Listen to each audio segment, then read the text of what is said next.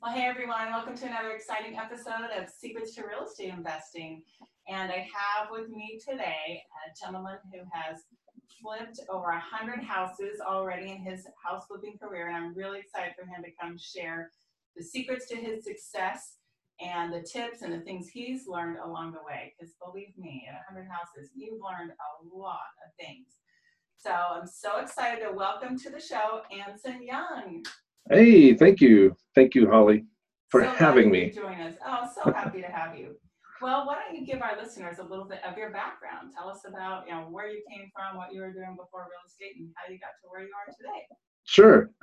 I started off as in IT, in information technology, as a network admin. And like everybody else, I got laid off in about 2003. So I had a kind of a crossroads choice. Do I want to double down on IT and go down that route, or do I want to do something else? And actually, most people are like, oh, I did this one thing and then, everybody lived happily ever after. I actually started down the IT path again, and I got about halfway through my first certification for networking and decided, you know what, I hate corporate, I hate the cubicle, I hate just the politics of IT. And so right then I decided, you know what, I got to do something different. A friend of mine handed me Rich Dad Poor Dad, kind of just out of the blue. We had been talking about real estate and just different ways to kind of get out of the rat race. And he said, oh, speaking of rat race, here's a book about that. And so I read that book, and literally I finished the last page and I said, I'm doing this now. And it wasn't always an easy road from there, but we had moved to Phoenix at the time. So we had just landed in Phoenix. And I decided, you know what, new city, new start, let's just, get this going in real estate. And it took me about a year before I got my first deal going. But in that time, I was doing work for other agents, work for investors, just trying to learn as much as I could about this whole crazy real estate thing that I didn't understand. And, obviously, I've continued doing that. And that was 2004 is when I first started. And I didn't get my first deal till about 2005. Wow. So that took some patience and perseverance to hang in there. I mean, were you thinking of giving up at all during that time? Not really. It's kind of like you're a little bit younger and a little bit more bullheaded. And, I was determined to make it work. And, I was working a little bit at the time, just bartending, making ends meet.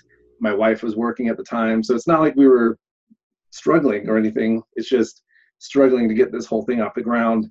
And the proof of concept, right? Like if you don't have a check in hand, all the work that you're doing kind of feels like a waste. But once you get that first check in your hand, you're like, oh my gosh. And you look at it and you go, this works. And how do I repeat this? How do I do this over and over again? So awesome. Well, now that you kind of brought it up, tell us about your first deal. I always love to hear people's first deals. So my very first one, it was supposed to be, Phoenix at the time had like 40% appreciation a year, and it was just going crazy. And so I think you could like throw a dart at a map and hit a deal that you're going to make money on eventually. So I had an agent friend of mine who I was doing work for. She brought me this deal. Turns out, thinking back, I didn't know at the time, but it was it's kind of a wholesale deal from one of her clients. And so, they passed it on to me. I was like, you know what? I think that there's upside in this. And so we closed on it with a conventional loan. We, I had no idea what I was doing. So I tried to rent it. I tried to lease option it. And the whole time I'm just clueless. And we actually eventually, we looked at each other. We're like, this needs work. It's in a decent area. This is our very first house. We had been renting up until that point. This is the first house that we owned. Why don't we just move into it and fix it up? So we did that. We moved in. It took us a year, or it didn't take us a year, really. We did all the work. We lived in it. We lived in it for a year. And then we sold because, to be honest, Phoenix is pretty terrible. It's way too hot there. So we wanted to come back to Colorado. So we sold our house. We made about 60 grand. And so when we landed back in Denver, it felt like starting all over again because I didn't know the market. I didn't know what was going on. But at least I had a deal under my belt and, $60,000 in my pocket. So it wasn't that bad. Awesome. So 60,000, that is huge profit for the first deal. And okay, this is like the little nerdy accountant in me. Did you get to keep it all, or have you lived in it more than 2 years? Was it tax-free, or did you have to pay tax on it, or what was that? It wasn't tax-free because we only lived there for a year. Okay. So we did end up paying tax on it, obviously. We rolled a big chunk of that into a down payment on a house that we bought in Denver. Nice. And yeah, so unfortunately we didn't get the 2-year deal. Looking back, if we stayed maybe even a few months longer, you know, the market started cooling off right at the end of 2005. So we might've been stuck there for years, or had to sell at a loss or do a short sale if we stayed there for another year, because the market really started changing right when we sold. Oh, I remember those turning points. So yeah. Yeah, for sure. So that was really smart of you. Sometimes it's not worth trying to time everything for taxes. Right. Versus like losing it all or not being able to escape the heat. If, you know, I'm not a big fan of 120 degrees. And no. Yeah, quick little side note on that. One of my friends saw my car magnet on my car recently and said, wow, it comes off. She's like touching it and holding it. Because I had one on my car and it melted to the car. I go, what? But she was from Phoenix. I was like amazed that my car magnet wasn't permanently melted to my car. It'll do that.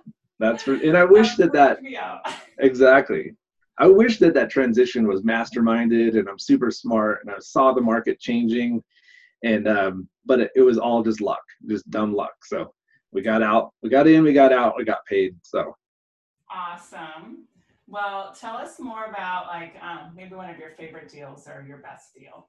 So I think that a lot of people use money as a metric. I mean, I could say, hey, I did this deal and I made, you know, X amount of money. I like deal stories. I like talking, you know, like when I meet investors, I kind of ask the same thing. You know, I'm the weird guy who's like tell me like the weirdest thing that happened, or like the story. And so one of mine is a hoarder house that we did in North Denver. Is a pre-foreclosure. And we actually started by knocking on the door. And I say we as a partner and I. We started by knocking on the door. This nice older lady had come around the back. She didn't answer her front door. So that should have been like, you know, red flag number one. But she came around the back. Yeah. Well, and this is also a place where it was severely overgrown. It would have been a great driving for dollars lead. But severely overgrown. But like the closer you got to the house, the more you can just smell the house from the outside. And so that should have been kind of red flag number two. But, you know, we start talking to her. You know, she's interested in selling. She kind of gives us her payoff. And, you know, she's like, yeah, I want to work with you guys. I really need to do something. Obviously, this is going to go to foreclosure. And I don't want that to happen. So let's see what we can work out. We actually ended up coming up with a price that was pretty good. It was about $110,000.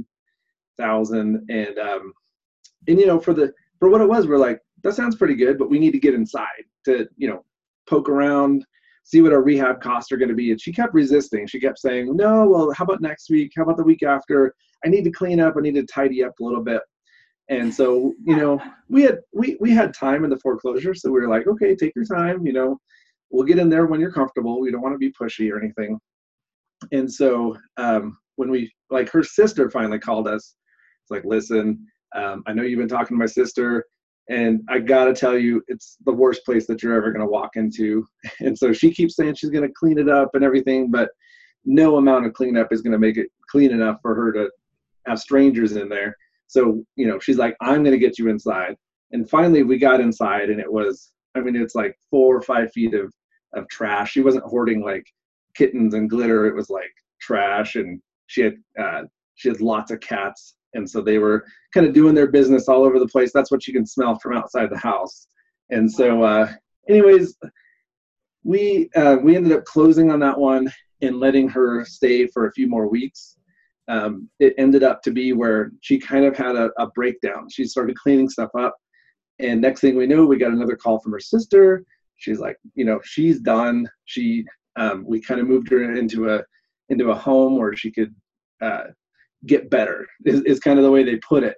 And so we sent our guys in, and her sister would go through and pick up all the all the important stuff, the important papers and china and heirlooms and stuff they had.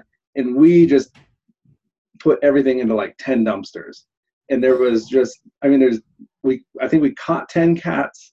We found like 2 dead cats, and just cleaned out this whole place. But, you know, at the end, you know, the house is what it is and the numbers were what they were. But at the end of the day, we got to help her deal with this situation that almost nobody else would have touched. Like your average agent would have run away screaming, your average buyer, you know, wouldn't have even touched it. And so we got to help her with this, you know, this crazy problem that ended up giving her, you know, kind of this mental breakdown. But, you know, she got to walk with some money. She didn't have to go to foreclosure. And we turned that house, believe it or not, into, you know, a nice livable place for, you know, a nice family to move into. And so just the stuff that we saw in that house, it just, I mean, it is horrible, but it was a nice story at the end because she got the help that she needed and, you know, a new family moved in. So what more can you ask for than that? Well, hey, I think you win the prize for the worst ever cat house. I mean, we've definitely bought a lot of houses with, I mean, sometimes they find rats and, sure, you know, rat poop in them and stuff, but 2 dead cats and 10 live ones. Wow.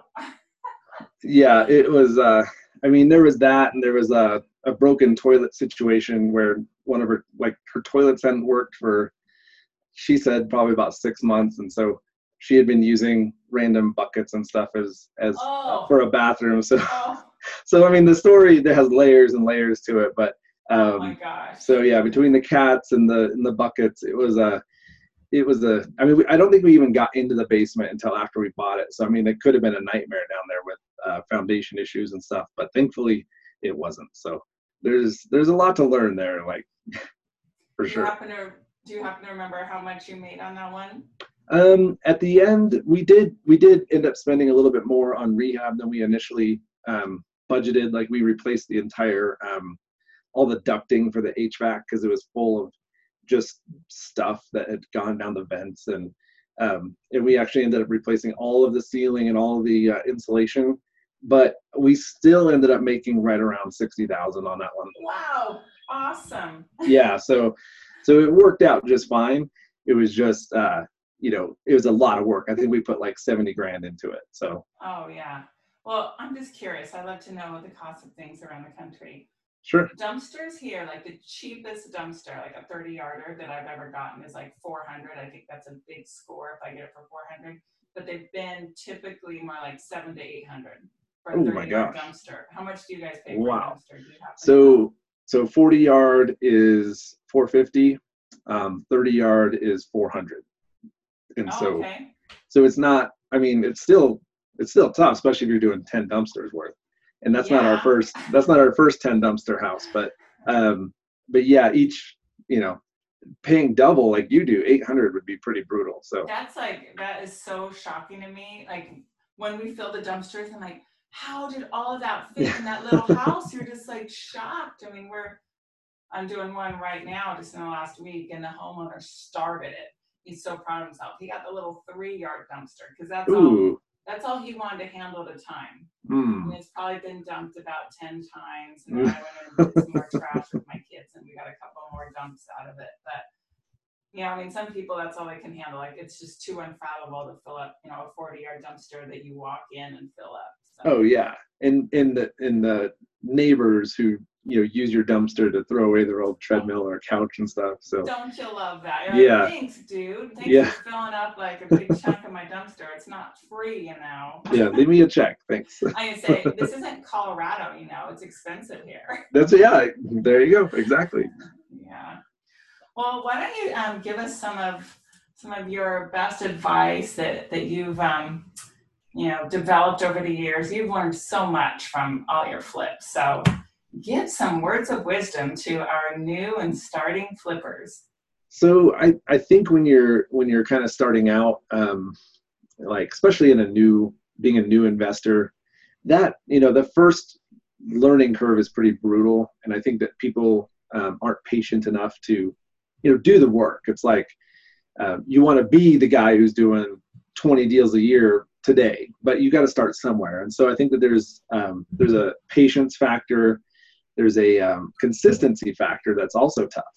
Like consistently doing the marketing, even if you're not getting the results that you want. Everybody wants to send out, their first mailing and get 10 deals. Well, it doesn't typically work that way, at least not here. You could always luck out and get a deal, your first mailing, but more likely it's going to be 6 to 8 mailings before you start getting good traction on your campaigns, especially in a tougher market like Denver or Seattle or Portland. And so there's that staying consistent, even though the results aren't there yet. You're trying to rush it. And so also being patient through that whole thing. And I think the last thing would be, pay attention to the market. Try and shift before the market shifts out from under you. And doing this since 2005, we used to do all MLS deals. We just, REO deals. And then when REO started going away, it was short sales. When short sales started drying up, if you didn't shift to off market and you're still an MLS buyer, you're out of business probably at this point, at least in my market, if you're not doing, direct to seller. What's next? I'm not sure. I don't have that crystal ball, but I'm always on the lookout for where's the market shifting next. Right now selling flips is super easy. Selling anything is super easy. And so paying attention to days on market, paying attention to price reductions and inventory helps me set up success for my next projects, because those things could start, the markets could start loosening up. And then now I have more competition. I have longer days on market. My numbers will look different than 3 to 6 months ago. So always be on the lookout for those market shifts too. So those are kind of my 3 big pieces of advice. Those are awesome. And I remember we have a local guru by the name of Bruce Norris, who is super into, I'm going to call him super nerd in a very affectionate way. He loves to analyze charts and graphs and create charts and graphs of data to interpret and predict the real estate market, which he's pretty darn good at. And I just heard him speak last week, and I'm not a big fan of watching the charts and graphs. I just want him to tell me what it means and what to do. Right. Do I sell the rentals yet? Are we okay to keep going? And he's saying our Southern California market is strong and there's no indicators of an upcoming crash in Southern California. That's what he focuses on. Sure. So, my advice too is find the local experts and listen to them and network with people. Don't work in your little bubble and think it's going to stay the same, because you are exactly right. I had to do a huge shift from buying at the courthouse steps, trustee sale. Our first 100 houses we bought that way. And then that just fell off a cliff. That opportunity was gone when the big hedge funds moved in and way overpaid for everything. Like, okay, well, that well is dry. What's next? And then I started, networking with realtors to go find deals. Sure. So you've got to be able to turn and pivot, or you die. You're done. Yeah. You can't use the same strategy for, usually more than a few years. So right. Good for you for being able to pivot and stay in. And Bruce is super famous. I've heard of him and know. You've even heard of him, huh? Yeah, he's the Southern California. He's got the crystal ball and knows what's going on. So. That's awesome. I love it. Awesome. Yeah, I got to have him on my podcast soon. Yeah, he's awesome. What do you have in the way of advice on negotiations? And do you have any stories of success or failure, but not really failure, but maybe where you learned something? Because I'm a big believer in it's not win or lose, it's win or learn. And as a new investor, we do more learning sometimes than winning, right? We get better and better. So give us some advice on negotiations and what you learned. So my big thing with negotiation is, I'm not like super learned when it comes to, I've read 1,000 negotiation books, and I've probably read a handful, 2 or 3, but my natural style is rapport over everything. And so, especially in a distress situation, or, a lot of the things that we target are distressed in some way or other. So they're in trouble or they need help. They may not know that they need to sell right now, but so this rapport piece can win you deals over price even. So you might have 2 people coming in on the same house, 2 investors, and whereas I've built a relationship there and somebody else, the other guy has not. A lot of times the seller's like, I trust you. I like, you know, you've been with me this whole time, and you've, you know, listened to my story about my kids, and, you know, we talked about, you know, the Broncos and whatever it else it is. And this other guy just comes in and talks numbers and doesn't build that connection. And a lot of times I'll win deals over the other guy, even though my offer isn't as good. And so I think that just that natural connection, if you're there to help first, the money follows.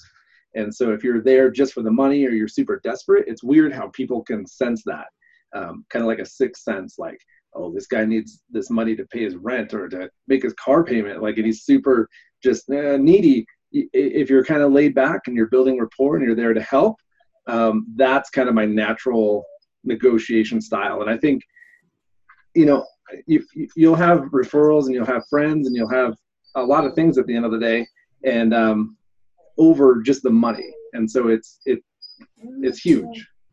Sorry, my dogs are going crazy. You have your assistant, your dog. What's your dog's name? You got to mention it now. I got Izzy and Ginger, because my wife just went to go pick up my son from school. So now they're like, oh, what happened? Where'd she go? So, you guys like, hey, quiet. Dad, where'd everyone go, huh? Exactly. How fun. Nice.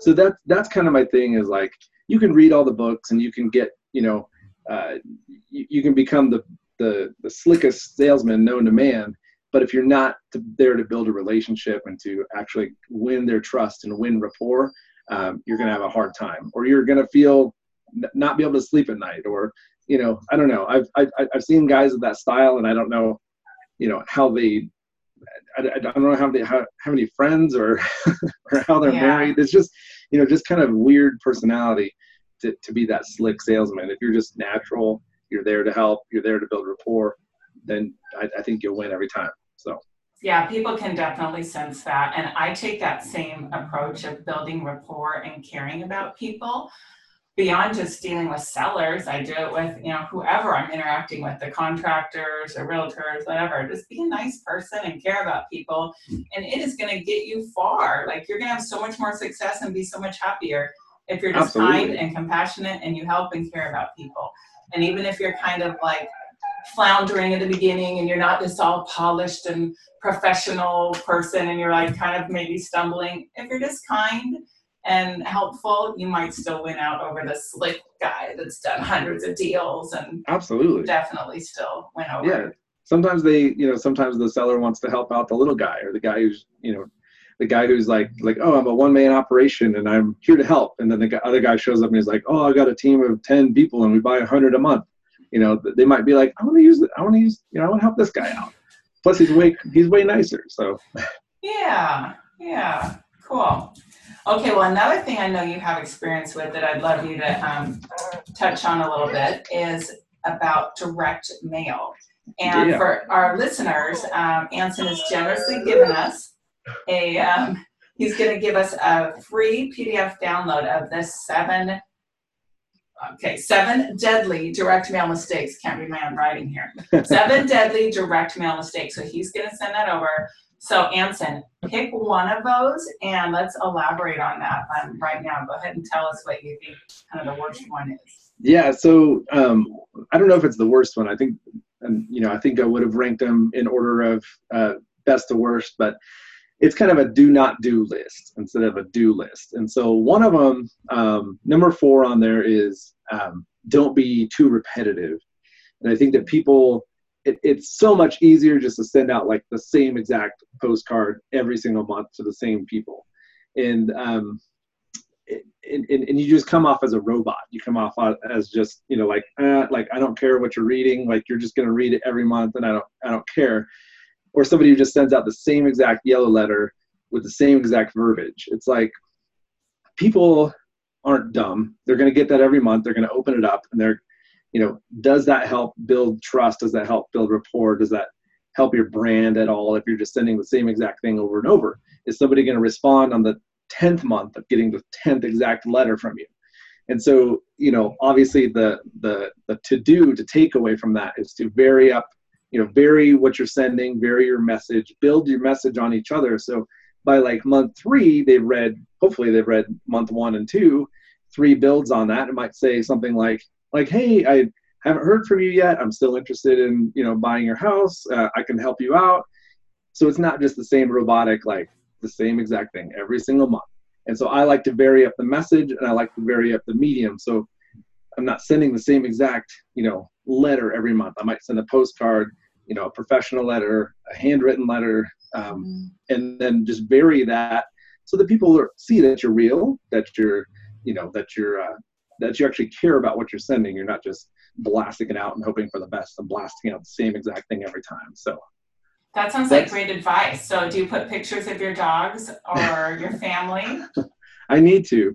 I do have friends who do the dog mailer, and they do pretty well with it. And now that we have two dogs, one of them is pretty new. So nah, I'm thinking about it. I think that, you know, people relate to that. They're like, hey, Izzy and Ginger want to buy your house. And they're like, oh, how cute. I like dogs too, you know? So yes. Who doesn't love a cute dog? Yeah. One of my friends sends out direct mail and puts a picture of him and his wife and his cute kids. They're like, you know, 8 and 10. I loved it. I'm like, oh, that's what they look like now. It's so cute. He doesn't know it's me because it's an entity that he doesn't know. So I get it. Like, I think it's so fun when I get him, you know? Yeah. That's a great way to connect to people on that level. That's just like building rapport before they even talk to you. They're like, oh, I have kids too. I'm still not going to sell my house at a deep discount, but hey, I like getting those cute family pictures. Somebody else might get excited, see his cute family pictures, that's and then they call him because what a cute little family that is. That's right. So is direct mail your primary method of acquisition right now? It's I kind of have a top three. One is I don't call it just direct mail. It's direct to seller. So it's however you can get in front of that seller, cold calling, door knocking, direct mail, you know, getting in front of them on the internet, whether it's email or targeting them through ads, like that kind of direct to seller is a big piece. The next one is networking. And then the third one is referrals.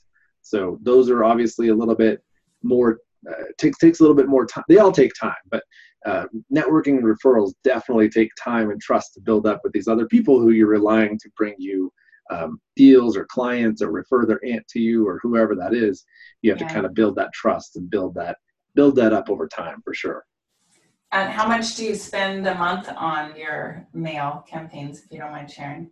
The amount I spend, let's see, I can tell you how many I sent. I sent about 2,500, and I think that my cost on that is maybe just under $2,000, I think. So, so 2,500 pieces. So it's not a lot. I'm not one of those huge volume, send out 50,000 and hope for the best. I really try to niche down and target my list, so I'm not just wasting my time just sending out stuff that to highly competitive lists. I don't try to be one of 20 people. I want to be one of one would be ideal, but one of maybe 4 or 5, you know, lower competition lists for sure. Smart, really smart. Okay. Well, we're just about needing to wrap up here. So listeners, if you want to go get his 7 deadly direct mail mistakes, go ahead on over to my website at hardhatholly.com/69. We are on episode 69. And you can also text the word hard hat. Yes, we're pretending it's all one word with no spaces. Hard hat to the number 38470. That's 38470. You text hard hat to that. We'll send you this week's download and a link to all the prior ones, so you can get Anson's great information. Now, Anson, how do people get in touch with you, learn about you, and talk about? I want you to tell about this book that you did with BiggerPockets. Yeah, probably one of the best places to get a hold of me is through BiggerPockets. Just biggerpockets.com/users/Anson. That's a good way to get a hold of me and connect. And the book I wrote is published by BiggerPockets. It's called Finding and Funding Great Deals. And it takes you from zero all the way to the closing table. And then even beyond that a little bit in how to repeat the process. So it's not a fix and flip book. It's not a rental book. It's not a house hacking book, but it's all those in one. So it just gets you to the closing table. What you do with it after that, I don't really care, but it gets you there. So, you know, targeting your market, how to, you know, reach sellers, how to network with agents, how to analyze deals from ARV to repairs, how to negotiate. There's a big negotiation section, a big funding section, obviously, since it's in the title. And then all the way through, like I said, to the closing table, just all the way to the end. And then, you know, if you want to go burn it down after that, I don't care, but I got you there. So, so we're good. That book sounds awesome. I can't wait to get my hands on it. That sounds awesome. I love learning from other people too. And wouldn't you agree that no matter how many deals you do, you're still learning? Oh, absolutely. I think the minute you think that you've arrived, or that you're not, if you're done learning and you know it all, I think you're setting yourself up huge for failure. Absolutely. Oh yeah. Yeah. You gotta be coachable. You gotta be open-minded, ready to learn. I'm always like wanting to learn and soak up from other people. I mean, last night I was on a little panel at a local real estate club, and one of the girls, there was three of us ladies up front, and I had my journal notebook ready to take notes. And I was like, what are you doing? Like, I'm taking notes because you ladies know more than I do about some of this stuff. I mean, there's always people to learn from. Exactly. So, if you're, be open-minded. Absolutely. Well, thank you so much today for being on the podcast. You're awesome. I mean, I'd love to have you back and hear some more of your great stories. Absolutely. Hopefully, anytime. You know, maybe less dead animals in them, but hey, we'll take them all. So yeah, so listeners, get out there and connect with Anson on BiggerPockets and go get his book. It sounds amazing, and written from the perspective and experience that he's had in real life. It's not just somebody writing a bunch of junk that hasn't done it. He's lived through it and worked through it all. So that's go get the book. Well, thank you again for your time, Anson. And listeners, get out there, take some action, and go have some great success.